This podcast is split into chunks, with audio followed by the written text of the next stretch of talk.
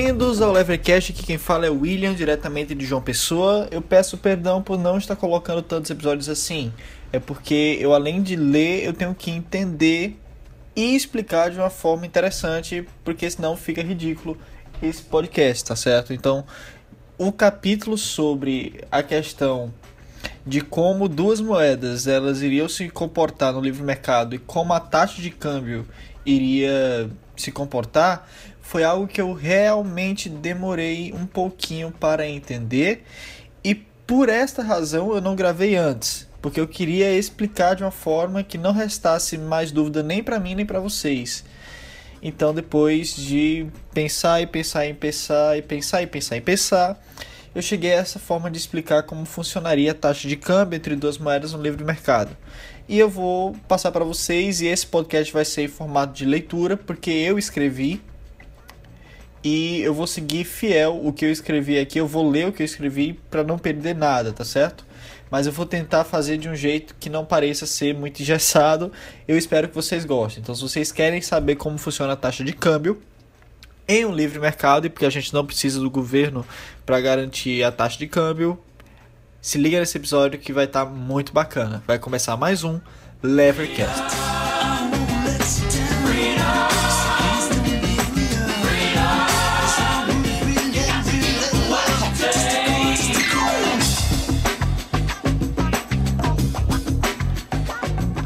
Bom, como a gente viu no episódio passado, o dinheiro ele nada mais é do que um commodity muito fácil de se vender, certo? Então a gente também viu no episódio passado que o preço ele é meramente a razão entre dois commodities, ou seja, o quanto de um eu preciso para comprar o outro irá me dizer qual é o preço do outro em termos desse um, certo? Então a gente também viu é que se a gente precisar de mais de um commodity para comprar o outro, isso significa que precisam menos do outro commodity para comprar o nosso. Certo? Então, é, se eu tenho uma flor e você tem um alfinete, e se você passa a precisar de dois alfinetes agora para comprar a minha flor, isso significa que eu precisarei apenas de meia flor para comprar um alfinete seu, certo? De outro modo, se eu passar a precisar de duas flores para comprar um alfinete, isso implica dizer que você só vai precisar de meio alfinete para comprar a minha flor, tá? Então perceba é que se a gente tem uma inflação de um lado, a gente vai ter uma deflação do outro lado. Se de um lado o preço fica mais caro, do outro lado o preço fica mais barato, certo? Perceba também que nesse exemplo que eu dei aqui, se a gente trocar flor por prata e alfinete por mercadoria, isso significa que você vai precisar de duas mercadorias para comprar uma unidade de prata e eu precisaria de meia unidade de prata para comprar uma mercadoria, né?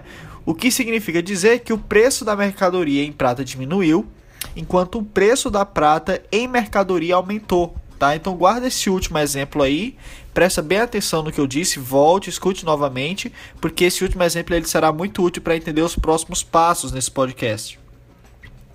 Mas está faltando uma coisa nessa análise, né? Porque meia flor e meio alfinete, eles não são úteis para ninguém, né? E eles não costumam possuir nenhum tipo de valor no mercado. Ninguém vai comprar meio alfinete ou meia flor. Isso se dá pelo fato de que esses commodities são unitariamente indivisíveis. Né? E foi justamente para simplificar esse tipo de situação que as pessoas migraram para aqueles commodities que, além de serem fáceis de trocar, também eram mais fáceis de dividir, certo? E adotaram esses commodities como meio de troca. Agora, se eu fabrico uma flor e sei que meia flor equivale a um alfinete, então eu posso simplesmente vender a flor por um commodity mais divisível do que ela, dividir a quantidade desse commodity em dois, manter metade desse commodity comigo, enquanto uso a outra metade para trocar por um alfinete, certo? Então esse commodity aí, ele sendo fácil de trocar e ele sendo divisível, né? Ele vai ser chamado de dinheiro. É... Agora esse commodity aí, ele não foi definido por uma autoridade central. Ele foi escolhido através de um processo de livre mercado para ser conveniente no, no processo comercial, certo? No processo de troca. O que acontece então se há várias mercadorias que são fáceis de trocar no mercado? O que acontece se há vários dinheiros? Vai ter uma alguma bagunça, né? Bom, é, o dinheiro ele é obviamente um meio de troca e podemos usar qualquer coisa como meio de troca se a gente quiser. Né? Então, nesse sentido, tudo pode ser dinheiro. Mas quais tipos de dinheiro vão ser os mais utilizados pela sociedade? Isso é outra questão, certo? E essa questão é muito importante, pois é nos termos desse dinheiro que as pessoas vão fazer as contas, vão fazer os cálculos econômicos. Se dois dinheiros competem pela posição de dinheiro mais utilizado na sociedade, o que é que acontece? O que vai acontecer se metade das pessoas escolher um tipo de dinheiro e a outra metade das pessoas escolher um outro tipo de dinheiro? Ou se um tipo de dinheiro for utilizado para grandes negociações e outros tipos de dinheiro para pequenas negociações? O que é que acontece? Bom, se você utiliza alfinete como dinheiro e João utiliza flor, quando você comprar algo de João, basta que você troque o seu alfinete por flores. Da mesma forma, se João quiser comprar algo de você, basta que ele troque suas flores por alfinetes. Ou então, tanto você quanto o João podem aceitar tanto flores quanto alfinetes como forma de pagamento, certo? É, então, a princípio, né, não teria problema nenhum em você ter mais de um dinheiro em circulação. As pessoas poderiam facilmente trocar e vida que segue, certo?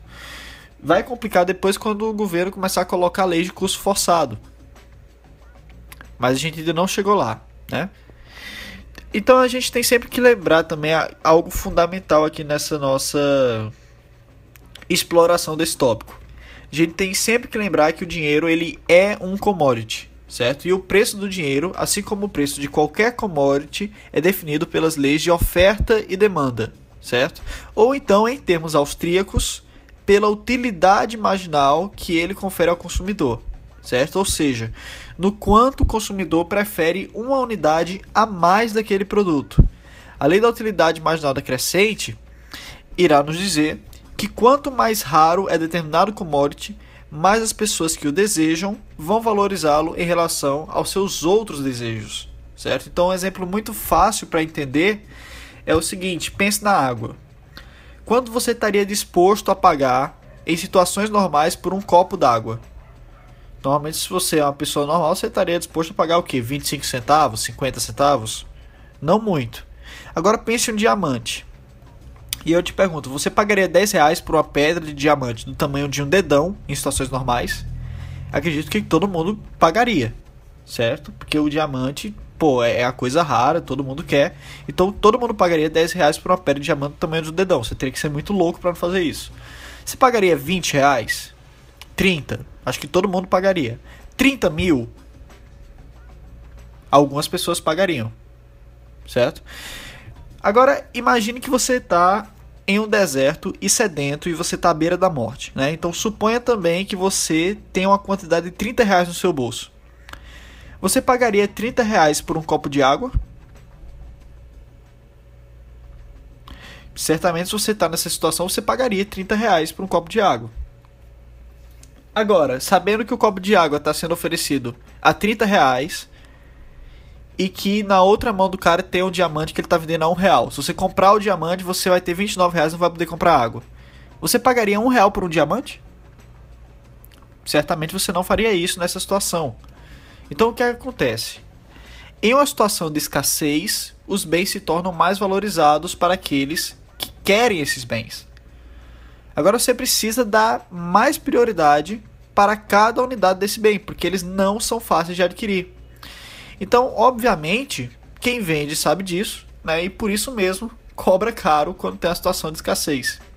Então, quando os alfinetes eles passam a custar uma flor, o que ocorreu é que houve uma diminuição na preferência das pessoas por uma unidade a mais de alfinete. Isso pode ter se dado simplesmente porque as pessoas não querem mais alfinete, mas também pode ter se dado porque há agora uma maior quantidade de alfinetes em circulação. Havendo mais alfinetes disponíveis, as pessoas, por mais que precisem do alfinete, não vão sentir tanta falta se perderem ou ganharem um alfinete a mais. Então, sabendo disso, a gente pode entender como funciona o preço do dinheiro em relação a outro dinheiro, que é a taxa de câmbio há vários motivos né, para as pessoas preferirem uma unidade a mais de um determinado tipo de dinheiro a uma unidade a mais de outro tipo de dinheiro. Dentre esses motivos, você tem a capacidade de divisão do dinheiro, sua liquidez, sua facilidade de transporte, o poder de compra estável. Então, obviamente, há uma quantidade de características que podem te fazer preferir um determinado dinheiro a outro. E levar você a ter uma maior utilidade marginal para um determinado dinheiro do que para outro. E, obviamente, por fim, a quantidade de dinheiro que há em circulação, como a gente viu aqui na questão da, da água e do diamante, a quantidade, o quão raro é, também é de fundamental importância para definir qual, do, qual dos dois dinheiros, ou dos quatro, cinco, seis dinheiros, vão ser os dinheiros que vão ter maior utilidade marginal ou menor utilidade marginal. Quando existem dois dinheiros circulando ao mesmo tempo, e um não vale a mesma quantidade do outro, o que isso significa é que as pessoas preferem uma unidade a mais de um determinado tipo de dinheiro a uma unidade a mais de outro tipo de dinheiro. Agora percebam é, que há uma diferença fundamental do dinheiro em relação aos outros commodities. Numa troca direta entre dois commodities, ou três, ou quatro, ou cinco commodities, sempre vai haver tantos preços quanto relações sejam possíveis fazer. Então, em uma troca direta entre, por exemplo, margarina, feijão, alfinete, flor e celulares, haverão preços como é, o preço da flor em termos de celulares, o preço do feijão em, preços, é, em termos de alfinetes, o preço da margarina em termos de flores e assim por diante. O que isso implica é que se a utilidade marginal de um desses aumenta ou diminui, isso irá afetar os preços que estão relacionados com ele.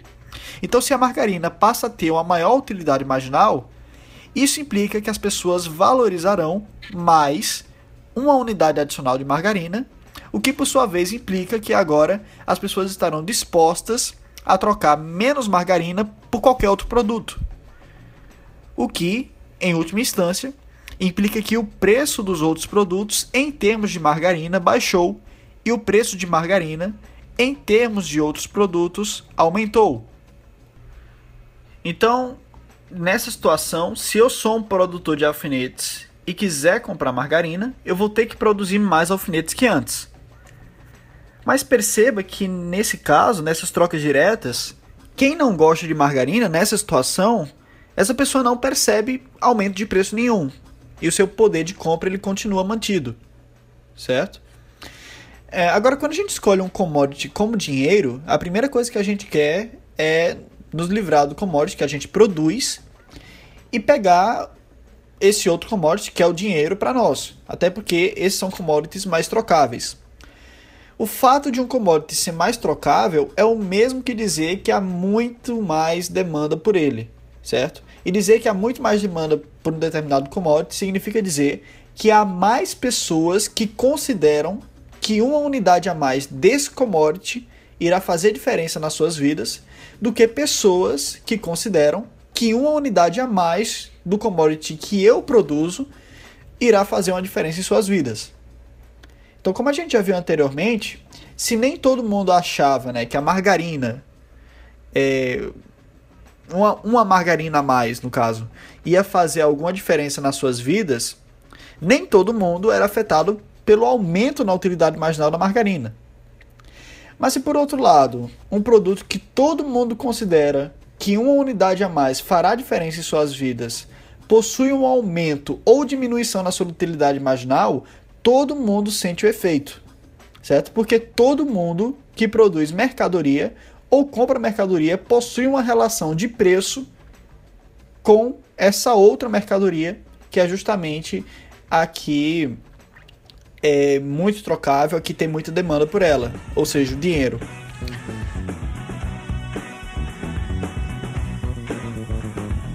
Grana suja, grana justa, grana fácil, grana curta.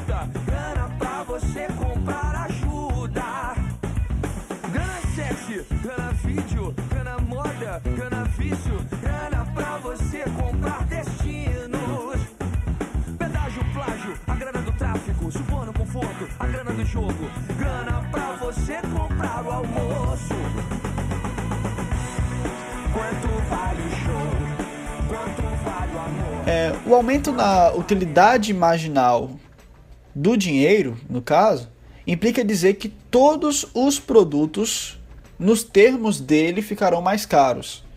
Então, uma diminui e, e uma, uma diminuição na utilidade marginal do dinheiro implica dizer que todos os produtos, nos termos dele, ficarão mais baratos. Quando o aumento da utilidade marginal do dinheiro se dá por uma, quanti, por uma maior quantidade dele em circulação, a gente diz que houve uma inflação. Então, uma vez que você entendeu isso, vamos voltar para a questão dos dois dinheiros em circulação.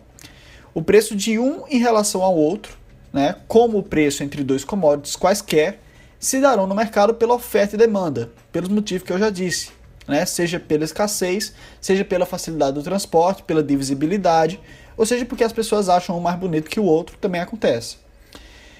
Agora, uma vez estabelecida uma taxa de conversão, ela sempre irá retratar o poder de compra dos dois dinheiros. Né? Como assim irá retratar o poder de compra? É, antes de eu explicar isso, vamos entender como as pessoas lucram, certo? Bom, para você lucrar, você precisa dar algo que você não quer para alguém que quer esse algo em troca de algo que você quer, certo? Em resumo é isso. O empresário, né, ele só lucra porque ele não quer o que ele produz, mas quer o que os outros produzem e os outros estão dispostos a dar o que produzem em troca. Em termos técnicos, né, significa que a utilidade marginal do que você produz deve ser maior para os outros do que para você, e os outros devem ter para te dar algo que possua uma utilidade marginal maior para você do que o que você produz. O dinheiro, quando é colocado nessa equação, não vai mudar isso. Para lucrar com, com dinheiro, você simplesmente utiliza o seu dinheiro para comprar o que é necessário para produzir o que você não quer, para poder trocar o que você não quer pelo dinheiro de gente que quer o que você produziu, para até que enfim puder adquirir no mercado o que você realmente quer com o dinheiro delas. Então, resumindo tudo isso, resumindo, é só comprar algo por um valor menor do que pelo valor que você vai vender. Agora, o que significa isso no final do dia? Isso significa que a utilidade marginal do dinheiro para as pessoas precisa ser menor em relação ao produto que você irá vender do que a sua utilidade marginal do dinheiro em relação ao produto que você produziu. Trocando em miúdos, as pessoas precisam estar dispostas a dar menos dinheiro pelo que você comprou do que pelo que você vendeu.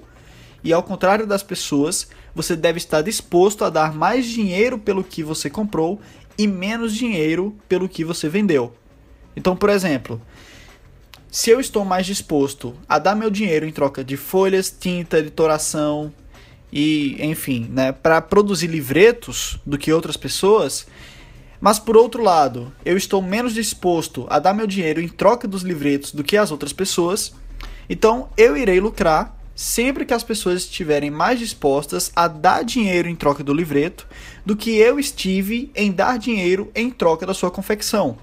Ou seja, sempre que a utilidade marginal do dinheiro para as pessoas em relação ao que eu ofereço for menor do que a minha utilidade marginal do dinheiro em relação ao que eu produzo. Certo? Então bora voltar para o câmbio. Se com uma moeda de ouro você compra 20 moedas de prata, então você terá um poder de compra 20 vezes maior com uma moeda de ouro do que com uma moeda de prata.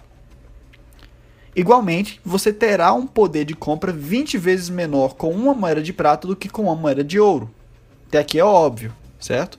Se o preço em algum lugar de determinada coisa estiver apenas 15 vezes mais caro em termos de prata e não 20 vezes, você vai querer ganhar com isso. E como é que você ganha com isso? Bom, se você, pro, se você possui uma moeda de ouro, você vende essa moeda por 20 moedas de prata.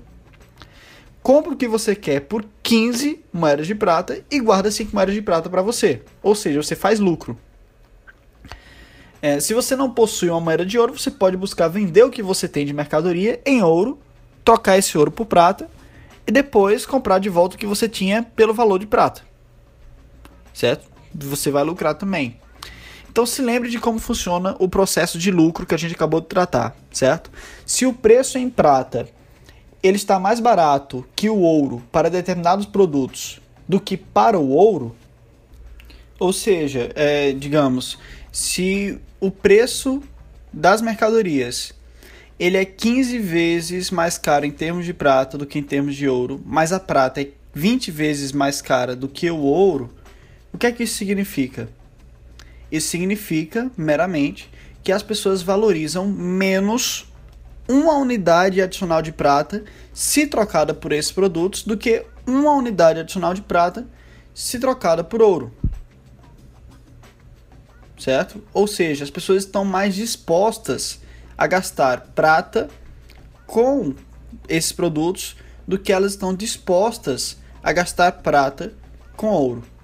Então, como no caso do livreto, né, eu posso fazer lucro simplesmente pelo ato de produzir ou adquirir por um menor preço, né, o que as pessoas estão dispostas a dar um maior preço. Preço né, que nada mais é do que uma razão entre dois commodities.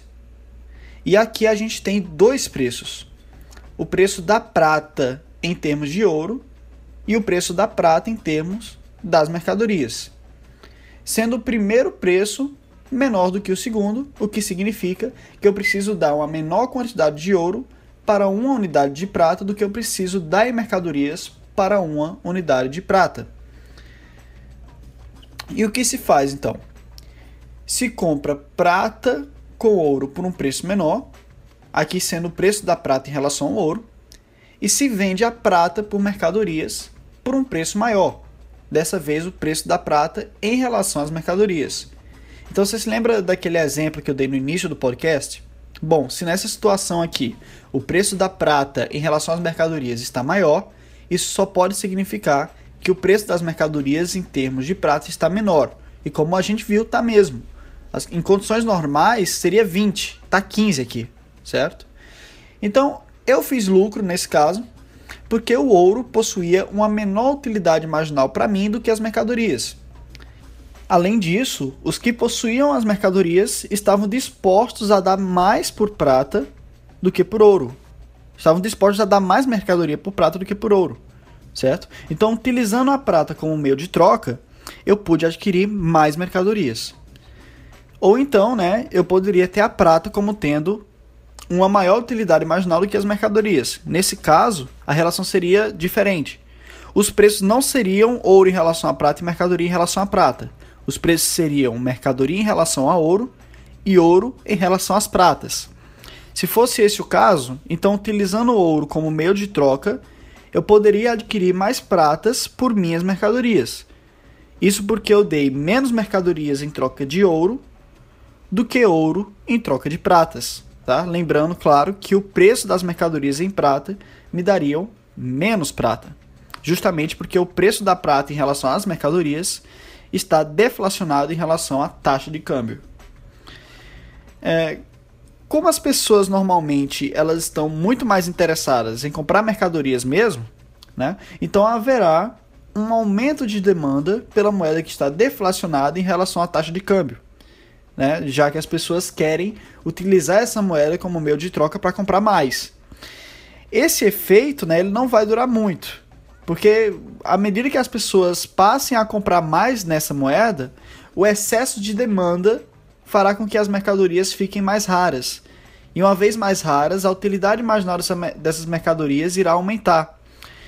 E como, né, naturalmente, as pessoas estarão todas migrando para essa moeda para comprar as mercadorias com lucro, ou vender a moeda com lucro, se você preferir, isso significa que o preço das mercadorias irá aumentar até o ponto de lucro zero. E qual é o ponto de lucro zero? É o ponto em que, um preço, em que o preço das mercadorias em relação a essa moeda se torna igual ao preço dessa moeda em relação a outra moeda. No nosso exemplo, o preço da prata em relação ao ouro. Ou seja, no livre mercado, não há necessidade do governo ficar ditando qual deve ser a taxa de câmbio, nem de ficar estabilizando nível de preço nenhum. A gente já viu no episódio passado que estabilizar o nível de preço implica tornar o endesouramento um problema, certo? Os preços não devem ser estabilizados. E também não devem ser estabilizados os preços do dinheiro, certo? O preço do dinheiro ele é definido por um processo de oferta e de demanda do dinheiro. E uma vez que está estabelecido uma taxa de câmbio, como a gente pode ver aqui nesse último exemplo, o poder de compra de uma moeda em relação a outro tenderá a ser proporcional ao preço de uma moeda em relação a outra, sempre. Porque do contrário, se não for proporcional, isso vai gerar um incentivo para as pessoas lucrarem através desse processo que acabei de escrever aqui, de comprar as moedas onde elas estão menos valorizadas e vendê-las é, onde elas são mais valorizadas por mercadorias, certo? Então, justamente pelo processo de ordenamento espontâneo do livre mercado, você mantém a paridade de poder de compra é, proporcional à taxa de câmbio e a taxa de câmbio ela deve ser definida pela conveniência das moedas que estão em circulação. E só, é isso. Deixa eu dar um outro exemplo. Vamos supor que você tem uma moeda de ouro e essa moeda de ouro vale duas moedas de prata, certo? Essa, essa é a taxa de câmbio que está no mercado. Você compra duas moedas de prata com uma moeda de ouro, você compra uma moeda de ouro com duas moedas de prata. Beleza. Então você está no mercado, você foi para o mercado e aí você encontrou lá um determinado produto que as pessoas estão vendendo por uma moeda de ouro ou três moedas de prata. Então o que é que você faz é, nessa situação? Ora, está descasado com a taxa de câmbio, né? E você percebe aqui que você consegue oferir lucro se você trocar três moedas de prata, certo? Por é, uma moeda de ouro e uns quebradinhos, certo? Que pode ser... Bom, o ouro ele é facilmente moldado, né? Então pode ser moedas menores, com pesos menores, certo? Lembrando, no mercado tá uma moeda de ouro ou três moedas de prata. O que é que você faz? Você pega suas três moedas de prata, compra com ela uma moeda de ouro e uns quebrados. Então você volta no mercado, compra esse produto com uma moeda de ouro e embolsa os quebrados. Você lucrou. Você lucrou para estar levando o preço que está no mercado para atender a, a, a o preço que está na taxa de câmbio, certo? Vamos supor que então você está nesse mercado, um ouro é igual a duas pratas, e aí você encontra a situação inversa agora. Você encontra um produto que custa três moedas de ouro ou uma moeda de prata. Está descolado com a taxa de câmbio. Então o que é que você faz? Você simplesmente troca três moedas de ouro por seis moedas de prata certo? Já que um ouro é igual a duas pratas, três ouros é igual a seis pratas. Você troca três moedas de ouro por seis moedas de prata e aí compra essa mercadoria por uma moeda de prata, embolsando um total de cinco moedas de prata no processo, um lucro de cinco moedas de prata, certo? Então é, não faz sentido então o argumento de que o governo ele tem que é, manter o o poder de compra estável entre as duas moedas ou que o governo tem que gerar um bimetalismo, então desmonetizar uma moeda para ficar só outra. Se existe mais de uma moeda no mercado, é porque é conveniente que haja mais de uma moeda no mercado. Ninguém vai, no processo de livre mercado, ficar adotando dinheiro que não cumpra a função de ser um bom intermediário de troca. Você não vai utilizar é, gado como dinheiro se você pode utilizar ouro como dinheiro. E se você quer utilizar gado como dinheiro, não é o governo que tem que te pedir de usar. Você vai ver que você vai, aos poucos, se tornar é, você vai ter prejuízo se você continuar usando gado como dinheiro. Você vai ter prejuízo. E se você não se importa com isso, não é o governo que tem que se importar. Então a ideia é essa. Se as pessoas estão buscando seus próprios interesses, elas vão, invariavelmente, agir em direção àquelas soluções mais convenientes para os seus problemas. E nesse caso, não faz problema se você tem uma, duas, três moedas em circulação ao mesmo tempo.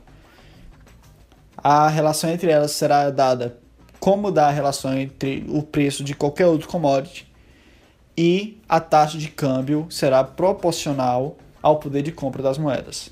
É isso, gente. Muito obrigado pela atenção e fiquem aí em paz e até a próxima, até o próximo Levercast. Se você gostou, curte, compartilha. Se você realmente gostou, tá aí embaixo a carteira Bitcoin e aí embaixo também a conta na Caixa Econômica Federal. Valeu!